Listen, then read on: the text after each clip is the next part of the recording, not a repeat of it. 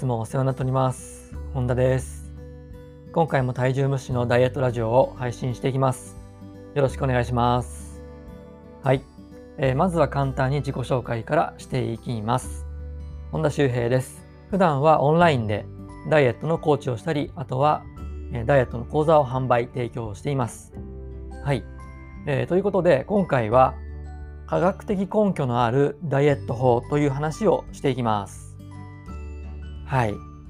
で、まあ、あの、巷にはですね、こう、いかにも痩せそうな売り文句を使って、こう、肥満にね、悩んでいる人をこう引き込むダイエット法っていうのが、ま、山ほどあるんですけど、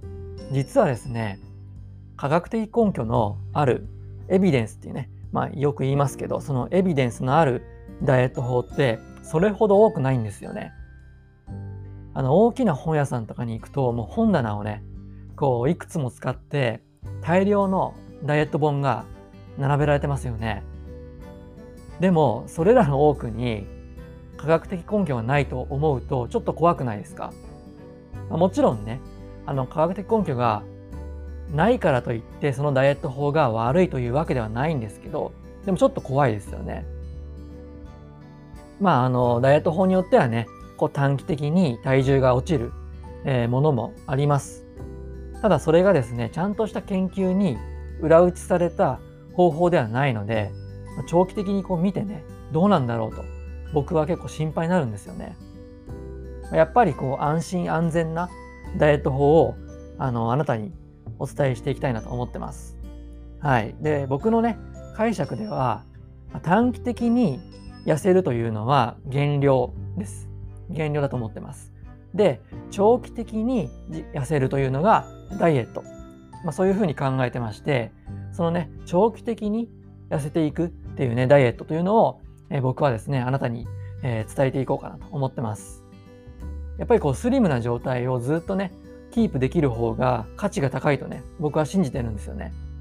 はい。ということで、まあ、ダイエット効果が高くて、長期的に続けられて、科学的根拠がある、まあ、この3つをね、兼ね備えたダイエット法をえ今回はご紹介します。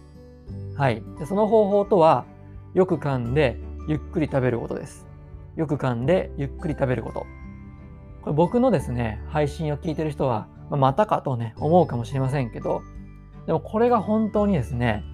あの、さっき言ったダイエット効果が高くて、えー、長期的に続けられて、科学的根拠があるですね、ダイエット法なんですよ。ちょっと拍子抜けしちゃうかもしれないんですけどね、あの、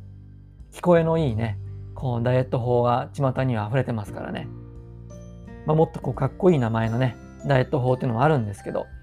でも本当にね、あなたにですね、有益なのはよく噛んでゆっくり食べることなんですよ。で、ある研究では、早食いの人とあのゆっくり食べる人をこう長期間ね、調査してみたら、なんとね、男性では9キロ、女性では6キロ、まあ、これぐらいね、体重差があったそうですね。やっぱ体重がね、まあ、全てではないんですけど、まあ、これはかなり大きな差ですよね。あの早食いだとね、どうしても満腹中枢がこう働き出す前に食べ過ぎちゃうわけです。あと早食いの人はこうすぐにね、こう飲み込めるものを好むので、あのね、食物繊維の摂取量が少ないっていうことになっちゃうんですよ。まあ、それもね、やっぱ肥満を誘発します。はい。で、ここまで聞いて、その早食いがね、肥満を引き起こすことは分かったと。まあ、でも、ゆっくり食べようと思っても、気づくと早食いになっちゃうという人も結構いますよね。で、その人たちに共通するのは、まあ、いくつかあるんですけど、今回お伝えしたいのは、脳疲労なんですよ。脳みその疲労。で脳疲労が溜まってると、味覚が鈍って早食いになってしまって結果的に食べ過ぎちゃうんですよ。なのでゆっくりね食べられるようになるためには脳疲労を解消することがめちゃめちゃ大事です。はい。そしてそのね脳疲労を解消するのに最適な方法は何かというとマインドフルネス瞑想です。マインドフルネス瞑想。でこのマインドフルネス瞑想を続けていくことで脳がですね余分なエネルギーをこう浪費しなくなるんですね。なので、結果的に脳疲労が劇的に解消されます。で、僕はですね、あの、トゥルーネイチャーメディテーションっていうね、あのところがあるんですけど、そこの認定のマインドフルネス瞑想指導者なんですね。はい。そして、まあ、毎日ね、自分自身でマインドフルネス瞑想を続けてるんですけど、やっぱりね、以前よりもだいぶゆっくりとご飯を食べられるようになりましたね。